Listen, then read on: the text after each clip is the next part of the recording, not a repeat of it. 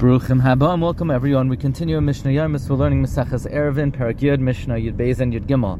Machzirin Tzir Hatachdain Bamikdash. We return the lower seer, axle, the lower hinge of a door in the Beis Hamikdash. If the upper, if the the Tzir HaElyon is still connected and only the Tzir HaTachdain was dislodged, it's only an Isser of Shvus, and in the Beis Hamikdash you could put it back, Ein Shvus B'Mikdash, Avaloi Medina, but not outside of the Beis Hamikdash. The Ha'elyon, but if the upper seer got dislodged, and because of that the door is full, and Kan V'Kan it's also to do so even in the Beis Hamikdash, because that's Mamish Binyan. Rabbi Yehuda, Rabbi Yehuda says, Ha'elyon B'Mikdash, in the Beis Hamikdash you could restore the top one because in binyan bekelim.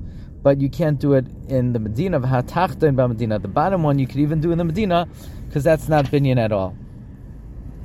Mishnah Yud Gimel. Machzirin retia b'mikdash. In the Beis Hamikdash, if you had a kohen who had a wound, who had a bandage on it, and he has to take it off to do the avodah, so it shouldn't be a chatzitza, he could put it back on Shabbos, because if we don't allow him to put it back, we're afraid he may not do the avodah because he's not going to want to take off the bandage. Medina. In the Medina, outside of the Mikdash, you cannot put back a bandage because we're afraid he may smooth it out and he's going to be over memachik on Shabbos.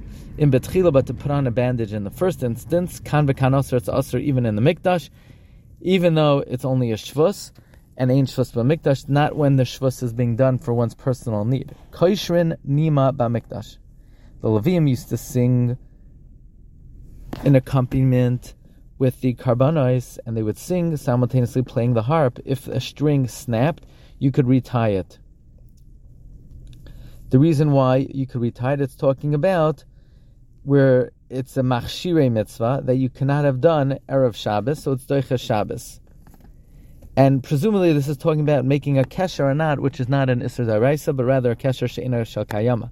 Avaloim b'medina. You cannot make this knot and you can't tie the knot outside of the mikdash in betchila, but to tie in the first instance the string of the harp on Shabbos in the mikdash kan v'kan aser, it's aser both out of the Beis Hamikdash and in the Beis Hamikdash. Choischin yabeles the mikdash.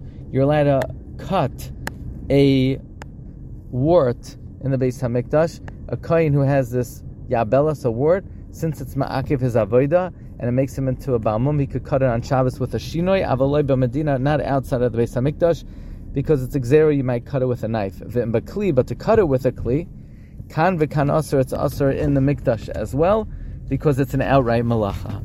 Wishing everyone a wonderful day.